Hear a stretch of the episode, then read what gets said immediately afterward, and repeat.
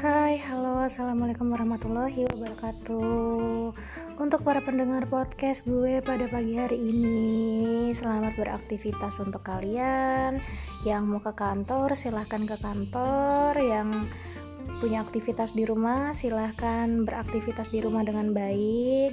Tetap menjaga protokol kesehatan yang sudah pemerintah anjurkan, serta jangan lupa untuk sarapan sebelum memulai aktivitas karena kalau kita nggak sarapan kita nanti jadi sakit nanti kita jadi nggak fokus konsentrasi kita jadi buyar gara-gara kita mikirin kita belum sarapan nih pagi hari ini.